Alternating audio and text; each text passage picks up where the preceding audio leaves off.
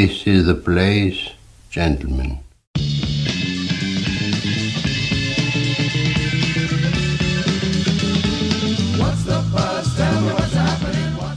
Σας καλωσορίζω στο πρώτο τελευταίο επεισόδιο των ημερολογιών του Γιώργου Σεφέρη σε μορφή podcast. Είναι μια παραγωγή της LIFO με την άδεια της κυρίας Άννας Λόντου και των εκδόσεων Ίκαρος και με τη χορηγία της τράπεζας Πυραιός.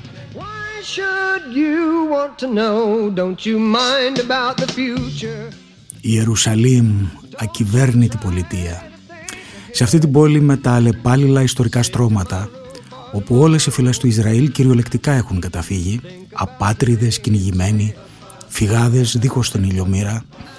Εδώ γυρνάει αυτές τις μέρες ο Σεφέρης μαζί με άλλους φυγαδευμένους Έλληνες, φυγαδευμένους από την πρεσβεία του Καΐρου για να γλιτώσουν από την επερχόμενη επίθεση του Ρόμελ, ο οποίος επρόκειτο να επιτεθεί και να εισβάλλει στο Κάιρο, αλλά στο μεταξύ έχει κολλήσει έξω από το Ελ Αλαμέιν, όπου δεν θα αποδειχθεί και πολύ ευχάριστος στην καριέρα του την καθοριστική μάχη που θα γίνει λίγους μήνες μετά. Αλλά είναι μια θαυμάσια ευκαιρία για τον Γιώργο και τη Μαρό να δει τα αξιοθέατα στους Άγιους Τόπους, στα Ιεροσόλυμα βασικά, να πάει στην Νεκρά Θάλασσα, να εμπνευστεί από εκεί και να γράψει ένα πολύ ωραίο ποίημα. Το μοναδικό που θα γράψει αυτό το μήνα που βρίσκεται εδώ.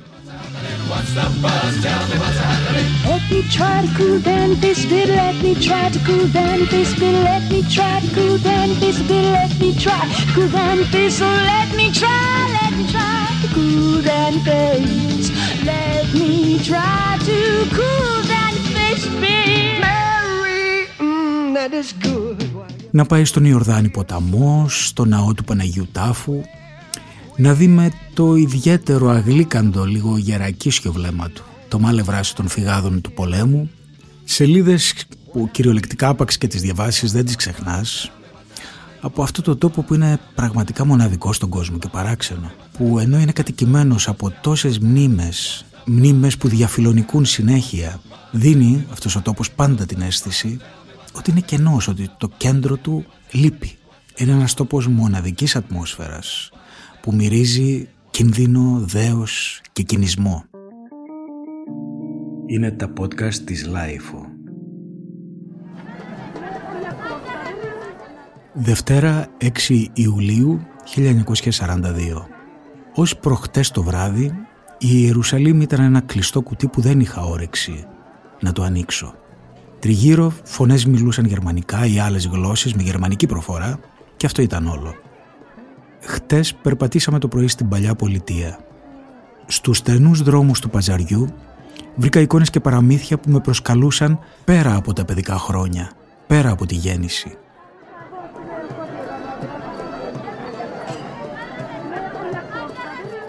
Κοιτάζοντας τα πατιναρισμένα πρόσωπα αυτής της κυψέλης, ένιωσα ξαφνικά τι σκάνδαλο για τη ζωή είναι ένας Ευρωπαίος, τα δημιουργήματα ενός Ευρωπαίου. Η ιδέα ενός Μέσερ Σμιθ μέσα σε αυτό το περιβάλλον είναι κάτι τερατώδες. Λέμε πως πολεμούμε για τον ευρωπαϊκό πολιτισμό. Ο ευρωπαϊκός πολιτισμός χρεοκόπησε μια και καλή με τούτο τον πόλεμο. Η Γερμανία είναι ο ευρωπαϊκός πολιτισμός και τα καμώματά της τέλεια ευρωπαϊκά, δηλαδή τέλεια επιστημονικά.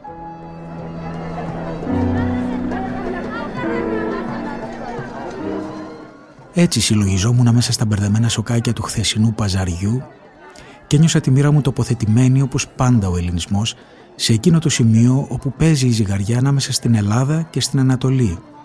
Σαν να με είχαν στείλει εδώ για να δικάσω τι πρέπει να περάσει έξω στις πόρτες της Ευρώπης από τούτο το σκοτεινό και μαγεμένο κόσμο.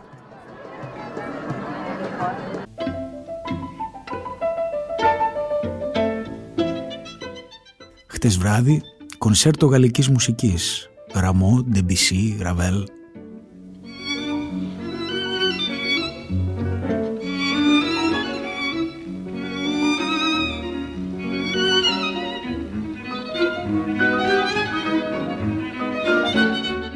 Ο Ραβέλ κυρίως αναμοχλεύει ένα σωρό παλιά πράγματα και ας παίζει όπως παίζει αυτή η ορχήστρα που θέλω να μείνουν εκεί που είναι, που δεν εννοώ τώρα να τα βγάλω από τον μπαούλο μια ολόκληρη ζωή που πονεί κάποτε όπως ένας παλιός ρευματισμός. Καλά που έχω μαζί μου ένα αντίτυπο του Μακρυγιάννη σχεδόν κλεμμένο.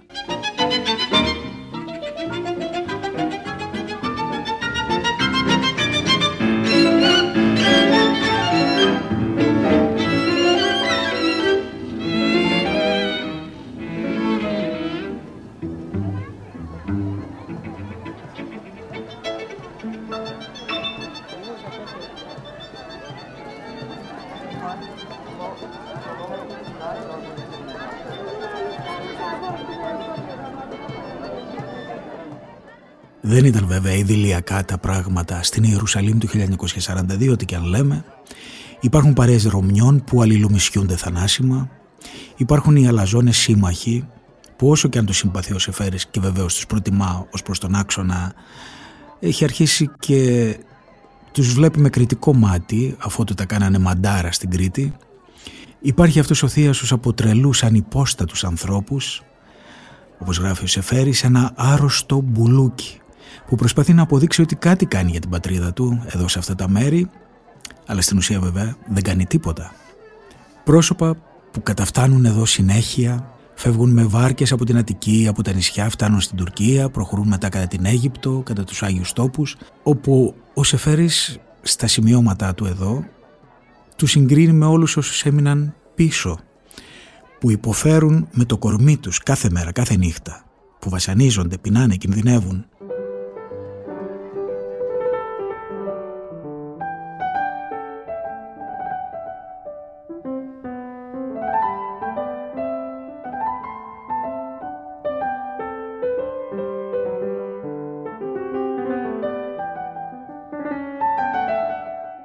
Όμως γεμάτος πικρία καταγράφει κάποια στιγμή κάτι που ομολογώ δεν το είχα σκεφτεί. Ότι ναι, εντάξει, αυτός δεν πήγε στο μέτωπο, αυτός δεν είναι στην Ελλάδα να πληρώνει το τίμημα της φυλής του, την πείνα, την αγωνία, τον κίνδυνο. Όμως και αυτός μέσα σε αυτή την μεγάλη περιπλάνηση, μακριά από την πατρίδα του, υποφέρει με ένα άλλο είδος πόνου και με ένα άλλο είδος οδύνης που όμως είναι υπαρκτή Γράφει λοιπόν ότι ποιος θα του το αναγνωρίσει αυτό; Οι Έλληνες που πεθαίνουν στην πατρίδα, όχι βέβαια, μην τρελαθούμε κιόλας. Τότε ποιος; Αυτή η κρυφή κόλαση, λέει, που ζούμε, ποιος Θεός θα μας τη λογαριάσει; Αφήνω τους συμπατριώτες εκεί πέρα. Αυτοί θα σου πούν, Εγώ πείνασα, εσύ δεν πείνασε, τίποτε άλλο. Και αυτή μπορεί να είναι τελικά η σωστή λογική των πραγμάτων. Αλλά ποιος Θεός θα μας δώσει τη χάρη να βλαστήσει κάτι; Ένα φτωχό χορτάρι έστω πάνω σε αυτό τον πόνο.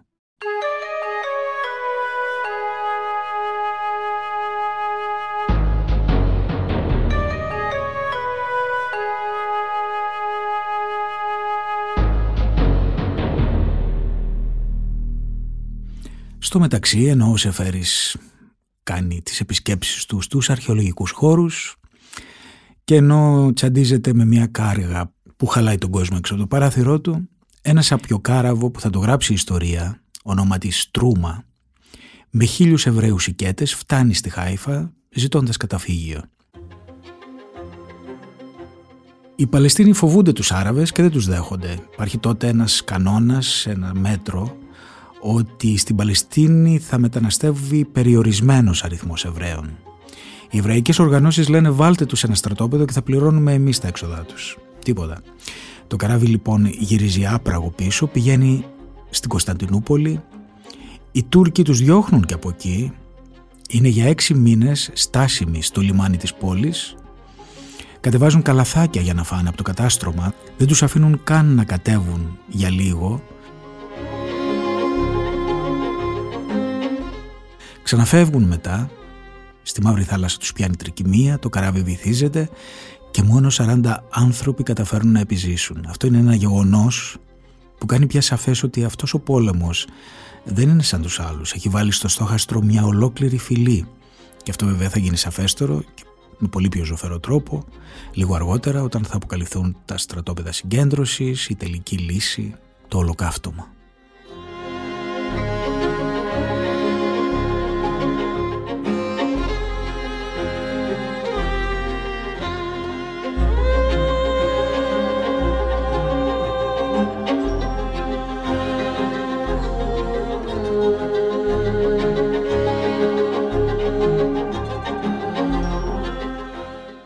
Ενώ λοιπόν συμβαίνουν αυτά, ο Σεφέρης βρίσκει την ευκαιρία να επισκεφθεί τους τόπους που σημαίνουν τόσα πολλά σε έναν Έλληνα, χριστιανό.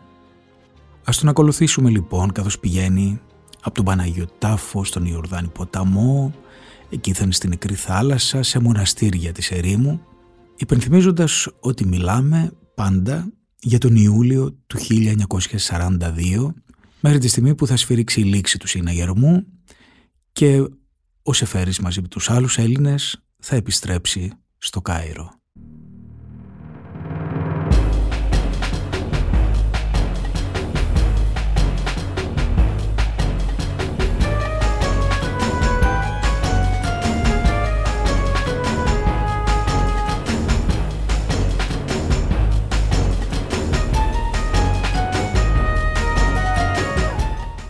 Κυριακή 19 Ιουλίου. Σήμερα το πρωί στον Άγιο Τάφο για να τον κοιτάξω λίγο μοναχός μου, ύστερα από την πρώτη επίσκεψη με τον Διάκο Στέφανο τις προάλλες.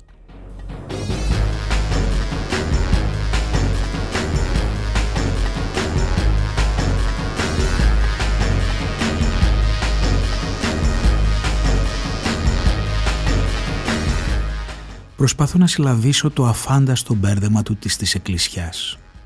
Προσπαθώ να κάνω την αφαίρεση που χρειάζεται για να καταλάβω πως ενώ βρίσκομαι κάτω από το θόλο ενός ναού πρέπει να φανταστώ συνάμα πως και πει δεν υπάρχει και πως εδώ είναι ο τόπος της αποκαθήλωσης, εκεί ο τάφος και ο Γολγοθάς εκεί που θα ανέβω σε λίγο από κάτι πέτρινα σκαλοπάτια.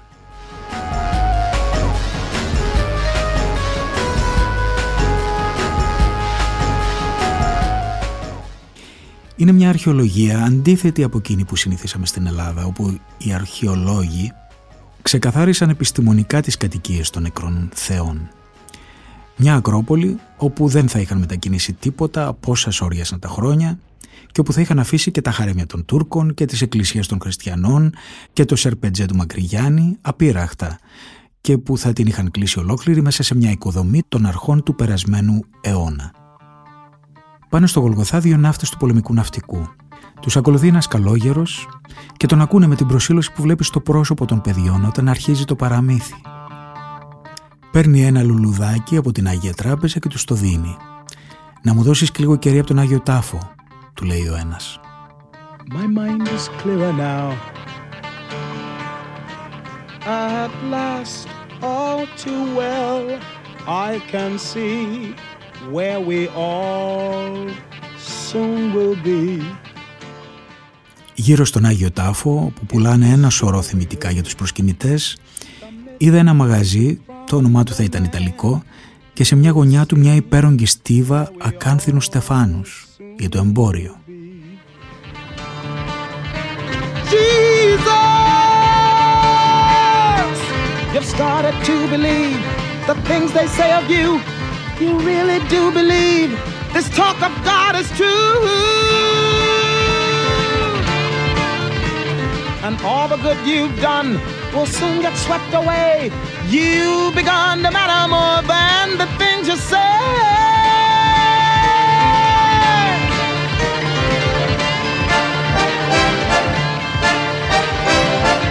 Listen, Jesus, I don't like what I see.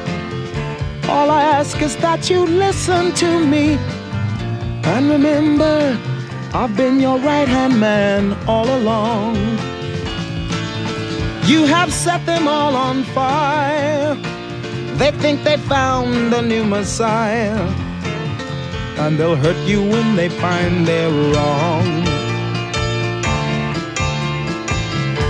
I remember when this whole thing began. No talk of God, then we called you a man. And believe me, my admiration for you hasn't died. But every word you say today. Το απόγευμα κατεβήκαμε ακολουθώντας τα τείχη της παλιάς πόλης και καθίσαμε κάτω από μια ρεματιά απέναντι στο δάσος των ελαιών. Ωραίο χρώμα. Περνώντας σε μια γωνιά πίσω από κάτι κάγκελα, σοριασμένα καρπούζια σαν κεφάλια φυλακισμένων, πράσινα, πάνω στο μελί χρώμα της παλιάς πέτρας.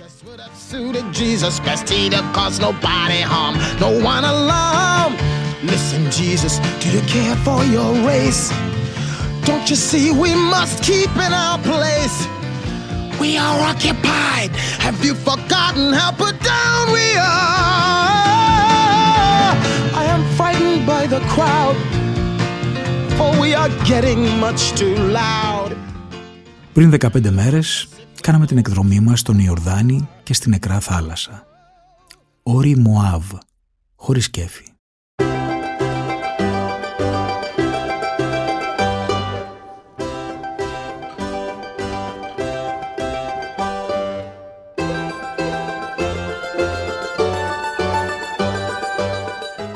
Πρώτος σταθμός στα πόδια του Σαραντερίου Όρους έξω από την Ιεριχώ.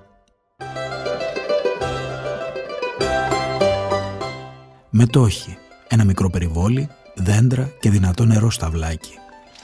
Από πάνω ο ψηλός απότομος βράχος, η θέση του επιόρους πειρασμού και στα μισά του βράχου σφινωμένο το μοναστήρι.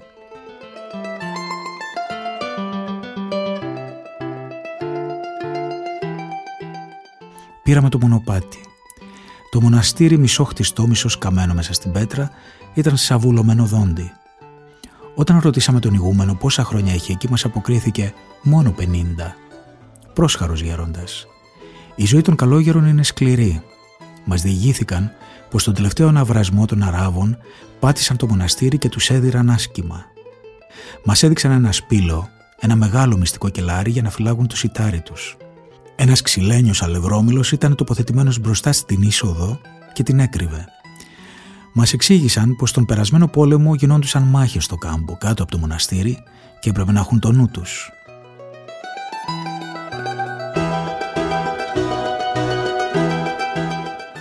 Ο οικονόμος είναι από την Κρήτη. Ντροπαλός, μολόν ότι έχει πατήσει τα 60. Γελά και κοκκινίζει. Μας ρώτησε από πού ήρθαμε. Όταν του είπαμε από το Κάιρο έκανε «Φοβηθήκατε, ε» και έσκασε στα γέλια. Είναι πολύ περήφανος για το ρολόι του. Το χαϊδεύει ολοένα στην τσεπούλα του ράσου του.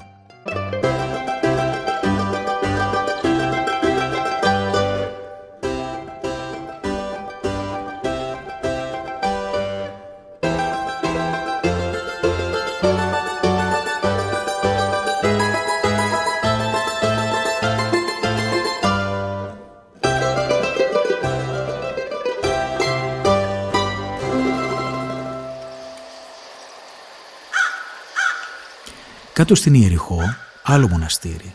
Στο περιβόλι, η σικομουριά του Ζακχαίου, όπως λένε.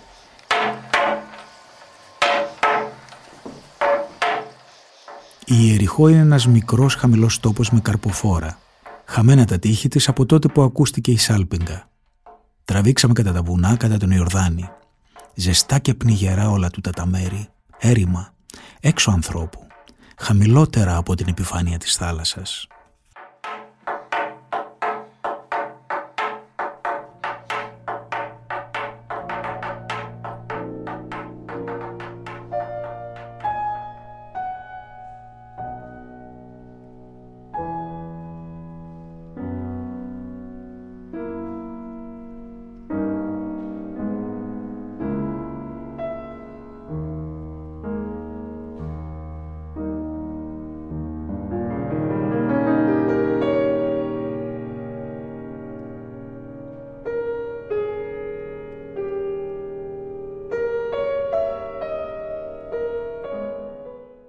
Μοναστήρι Ιωάννου του Προδρόμου έπαθε από σεισμό εδώ και λίγα χρόνια. Όλο το πανοπάτωμα είναι γκρεμισμένο. Δύο καλόγεροι όλοι και όλοι. Ο ηγούμενος Ονούφριος από τη Σπάρτη είναι ξανθός. Φόρεσε το πετραχύλι του και μας οδήγησε για το βάφτισμα.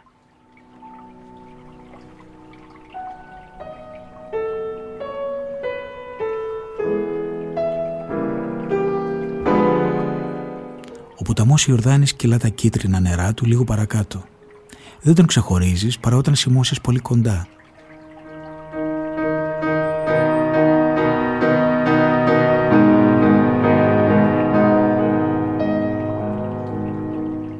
Στην ακροποταμιά δεμένο σε ένα κλονάρι ένα ασπροθαλασσίτικο τρεχαντηράκι, κόκκινο, ξαθοριασμένο. Όταν σκλαβώθηκε ο τόπος, τρεις καλόγεροι ξεκίνησαν από το Αγιον Όρος με τούτο το μικρό πλεούμενο. 90 μέρες ταξίδευαν όσο για να φτάσουν στα κρογιάλια της Παλαιστίνης. Δεν ξέρω πόσες μέρες κράτησαν οι διατυπώσεις για να ξεμπαρκάρουν. Άμα πέρασαν και αυτές οι δυσκολίες, φόρτωσαν το καραβάκι τους σε ένα καμιόνι και το ρίξαν εδώ, στον ποταμό που βαφτίστηκε ο Χριστός. Σε αυτό μπαρκάραμε όλοι μαζί με τον ηγούμενο και κάτι ναυτικούς από το στόλο για τον αγιασμό του βαφτίσματος.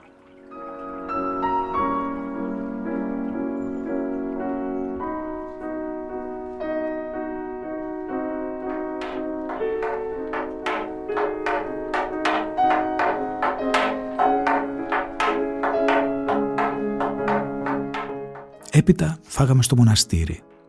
Ο δεύτερος καλόγερος είχε ετοιμάσει το τραπέζι. Ήταν ψηλός και λιγνός σαν γκλίτσα από τα μέγαρα. «Θα τον αφορήσω», έλεγε ο ηγούμενος όταν αργούσε. Εκείνος αποκρινότανε. «Πολέμησα στους πολέμους του 12, δεν με πιάνει με ένα αφορισμός». I saw Jesus on the cross on a hill called Calvary. Do you hate mankind; For what they done to you?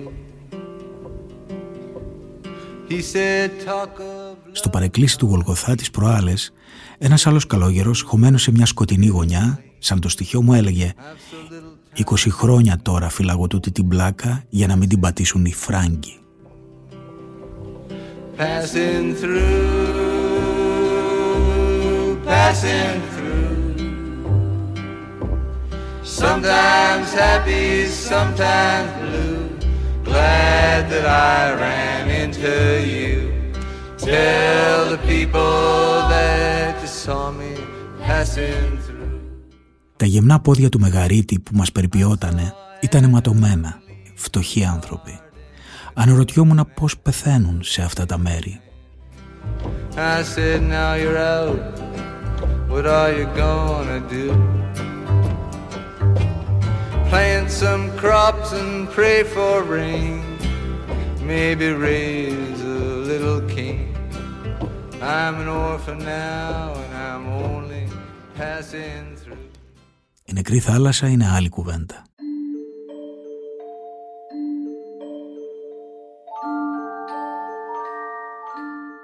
Τα βουνά που την κόβουν στο βάθος του τοπίου είναι γαλάζια και καθώς την πλησιάζεις αντικρίζοντάς τα, νομίζεις πως μπαίνει σε Λουτρόπολη. Καθίσαμε στο ξενοδοχείο, ένα μοντέρνο κατασκεύασμα, πολύ διψασμένη.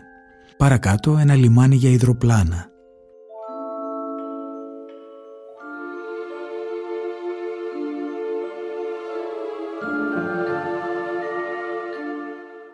Το πρώτο χαρακτηριστικό της που κάνει εντύπωση είναι η σιωπή.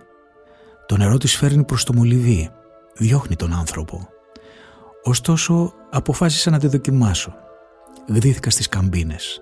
Καθώς κατέβαινα, ένιωθα πάνω στις ανίδες το αλάτι πολύ στεγνό, χοντρό και τσουχτερό.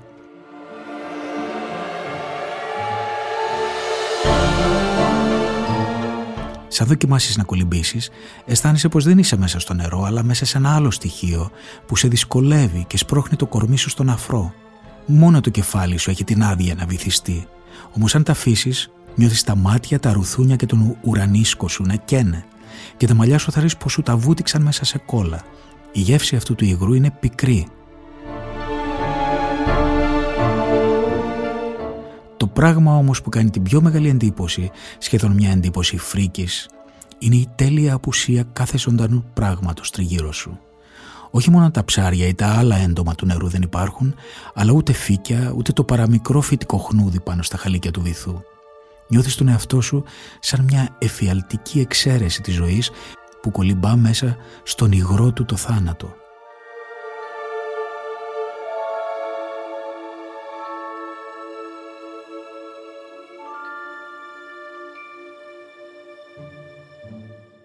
Στο μοναστήρι στο Σαραντάρι μας έδειξαν την πέτρα όπου κάθονταν ο Χριστός όταν ήρθε κοντά του ο σατανάς. Η πέτρα ήταν χωμένη σε ένα εκκλησάκι και ζερβά στον τοίχο καρφωμένο ένα χαρτί με τη σχετική περικοπή του Ευαγγελίου αγγλικά και από κάτω με χοντρά κεφαλαία γράμματα «This is the place, gentlemen». Αυτό το gentleman που συνήθιζε κανείς να το βλέπει γραμμένο σε άλλα μέρη στην Αγγλία, εννοεί της pub ως εφέρης, και να τα ακούει σε άλλες περιστάσεις, ήταν λίγο σαν μια κοτρονιά στο κεφάλι. Ήταν συνάμα σαν ένα σύμβολο της αξεδιάλυτης σύγχυσης που ζούμε τώρα σε τόνο πολύ χοντρής φάρσας.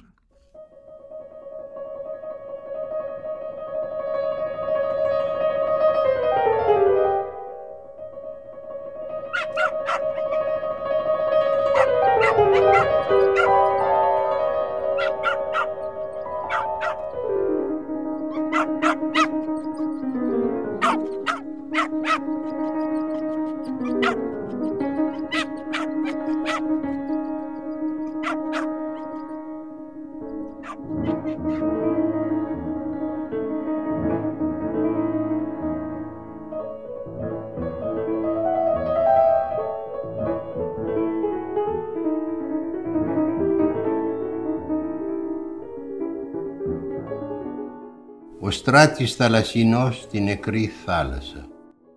Κάποτε βλέπει σε παρεκκλήσια χτισμένη πάνω στις τριλικές τοποθεσίες τη σχετική περιγραφή του Ευαγγελίου γραμμένη αγγλικά και κάτω «This is the place, gentlemen» γράμμα του στράτη θαλασσίνου από την Ιερουσαλήμ.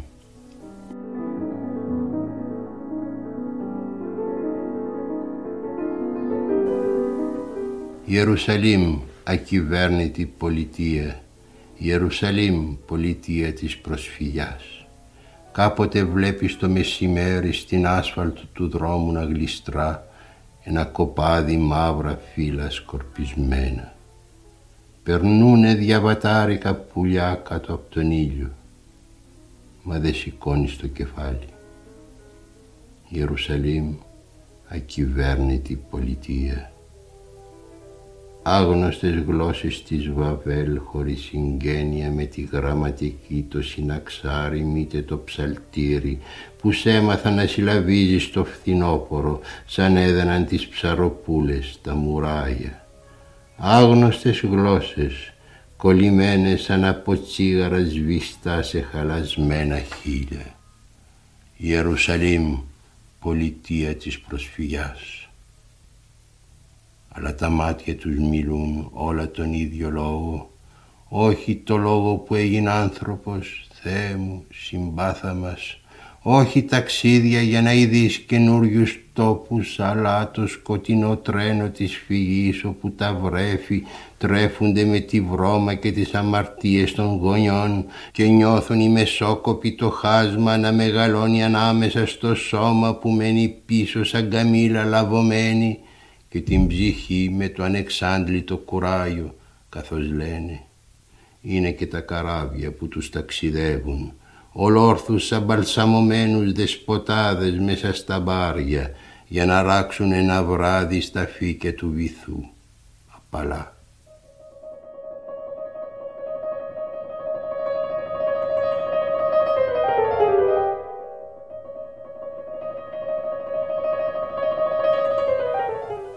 Ιερουσαλήμ, ακυβέρνητη πολιτεία.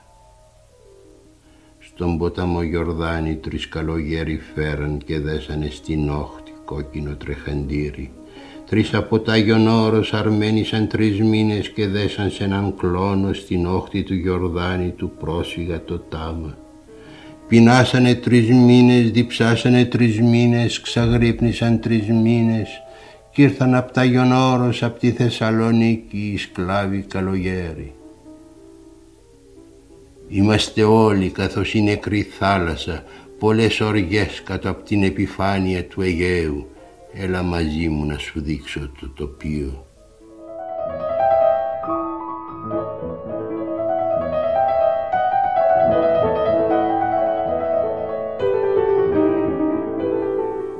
Στην νεκρή θάλασσα δεν είναι ψάρια, δεν είναι φύκια, μη ταχύνει, δεν έχει ζωή, δεν είναι ζωντανά που έχουν στομάχι για να πίνουν, που θρέφουν νεύρα για να πονούν. This is the place, gentlemen. Στην νεκρή θάλασσα η καταφρόνια είναι η πραμάτια του κανενού, οξαπτονού. Καρδιά και στόχαση πίζουν στα λάτι που είναι πικρό σμίγουν τον κόσμο τον οριχτό. This is the place, gentlemen. Στην νεκρή θάλασσα, οχτρούς και φίλους, παιδιά, γυναίκα και συγγενείς, άι να τους βρεις. Είναι στα γόμορα κάτω στον πάτο πολύ ευτυχείς που δεν προσμένουν καμιά γραφή. Gentlemen, συνεχίζουμε την περιοδία μας πολλές οριές κάτω από την επιφάνεια του Αιγαίου.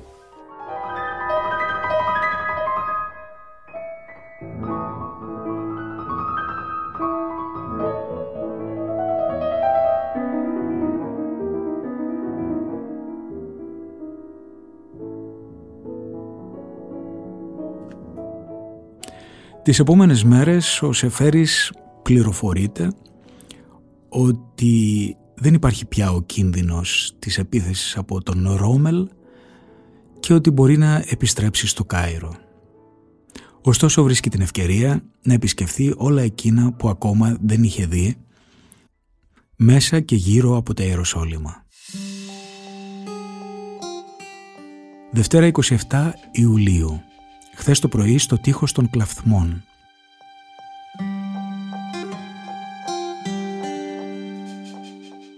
Τραβήξαμε με τη Μαρό μέσα στα στενοσόκακα της παλιάς πόλης, τα μπερδεμένα σαν άντερα.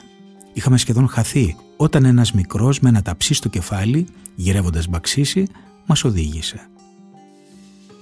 Στρίψαμε κάμποσες φορές και νομίζαμε πως μας κορόιδευε όταν ακούσαμε ένα απόμακρο βουητό σαν το νερό που τρέχει σε μια βαθιά στέρνα. Στρίψαμε ακόμα μια φορά και βρεθήκαμε μπροστά στο τείχος, γυμνός το φως της μέρας.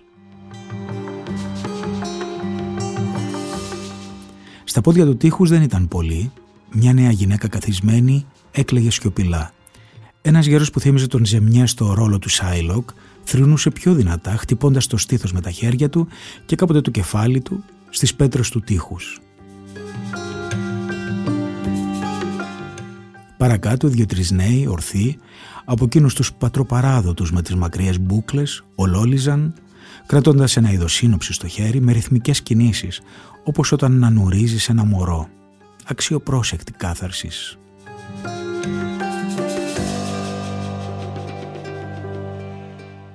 Τις επόμενες δύο μέρες ο Σεφέρης θα κάνει δύο επισκέψεις και θα τις καταγράψει και τις δύο στα ημερολογιά του. Η πρώτη είναι σε ένα ελληνικό στρατόπεδο που βρίσκεται στην Παλαιστίνη. Μια πολύ αξιοπρόσεκτη καταγραφή γιατί μας περιγράφει, μας μεταφέρει το κλίμα του ελληνικού στρατού εκτός Ελλάδος και η άλλη είναι μια καταγραφή, μια επίσκεψη στην Εκκλησία των 12 Αποστόλων.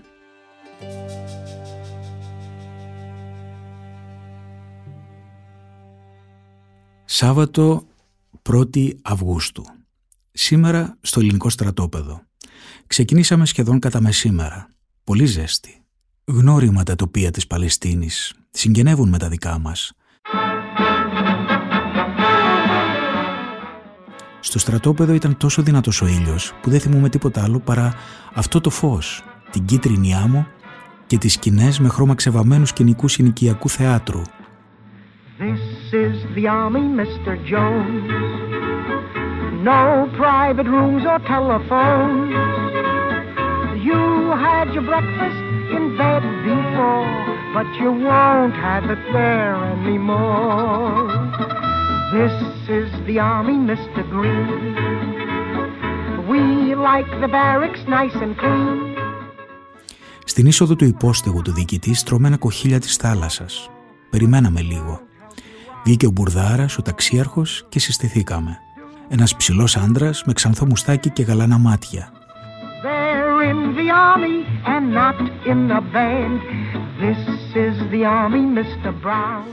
Από όλες τις στολές αξιωματικών που είδα εδώ στην ξενιτιά, είναι η στολή του που θυμίζει περισσότερο τη στολή ενός Έλληνα αξιωματικού από την Ελλάδα.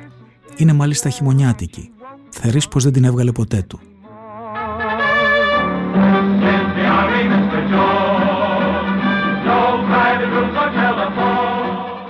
Μας κάλεσε να φάμε μαζί του. Στη λέσχη ένα υπόστεγο τετράγωνο από μπετόν και λαμαρίνα, τραπέζια γύρω-γύρω. Καθίσαμε στο βάθος, αυτός, η Μαρό, δύο άλλοι και δύο αξιωματικοί. Όταν καθίσαμε έκανε το σταυρό του και μας είπε «Καλώς ορίσατε». Όλοι τον ακούν και τον προσέχουν με αγάπη. Ελληνικές φάτσες τριγύρω μας, ανώμιες, ανώμαλες και όμως τόσο χαρακτηριστικές. Αυτά τα πρόσωπα που με συγκινούν τόσο από τότε που ξενιτευτήκαμε.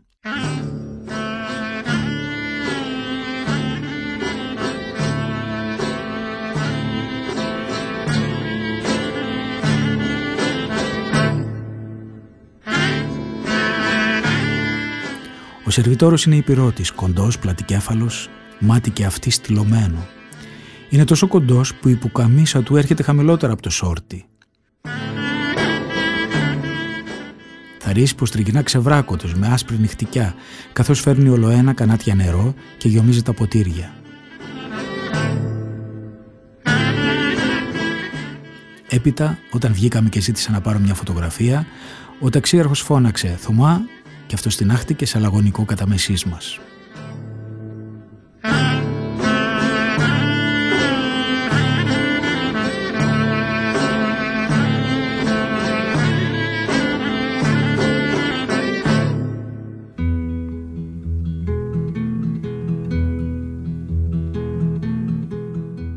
Τρίτη φεύγουμε αν δεν βρεθεί άλλο εμπόδιο. Suzanne takes you down to her place near the river. You can hear the boats go by. You can spend the night beside her. And you know that she's half crazy. But that's why you wanna be there. And she feeds you tea and oranges that come all the way from China. And just when you mean to tell her that you have no love to give her, then she gets you on her wavelength. And she lets the river answer that you've always been her lover. And you want to travel with her, and you want to travel blind, and you know that she will trust you, for you've touched her perfect body with your mind. Σήμερα το πρωί στον Άγιο Τάφο για να προσκυνήσουμε. Νέγροι στρατιώτες. Ένας λευκός εξηγεί, ο μαύρος επιλογίας μεταφράζει. Γουρλώνουν τα μάτια κοιτάζοντας την πλάκα της αποκαθήλωσης και βλέπεις το δέος στα πρόσωπά τους. Ίσως να είναι η μόνη που είναι σαν τα παιδιά όπως θέλει το Ευαγγέλιο.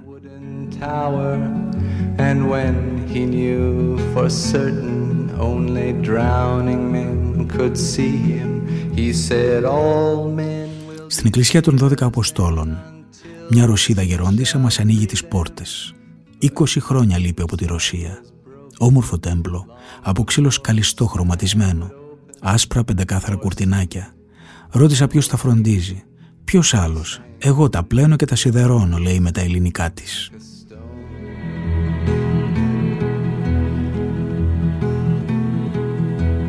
And you want to travel with him And you want to travel blind and you think... Στο μοναστήρι των 12 Αποστόλων, κοιτάζοντας από πάνω.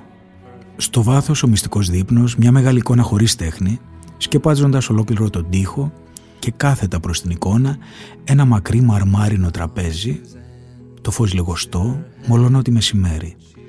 Ένας καλόγερος σπανός, αργοκίνητος, τοποθετούσε μαχαιροπύρωνα και φέτες από καρπούζια που έκοβε. Στην άκρη του τραπεζιού, κάτω από την εικόνα, δυο μεγάλα καρπούζια καταπράσινα.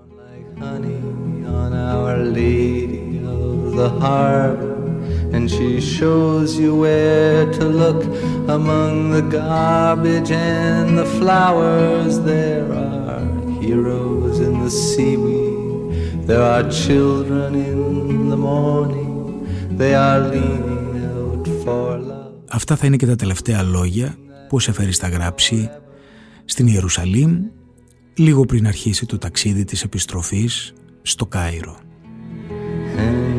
And you want to travel with her And you want to travel blind And you know you can trust her For she's touched your perfect body with her mind Εδώ τελειώνει και αυτό το επεισόδιο των ημερολόγιων του Σεφέρη σε μορφή podcast.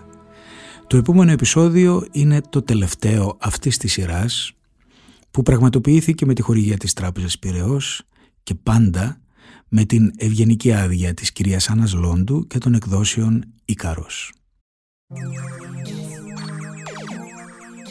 Τα podcast της Lifeo μπορείτε βέβαια να τα ακούτε πάντα από το site της Lifeo. Μπορείτε όμως και να κάνετε εγγραφή δωρεάν στις πλατφόρμες του Spotify, των Apple Podcast ή των Google Podcast. Είμαι ο Στάθης Εγκαρουσιάνος. Ευχαριστώ που με ακούσατε. Καλή συνέχεια σε όλους.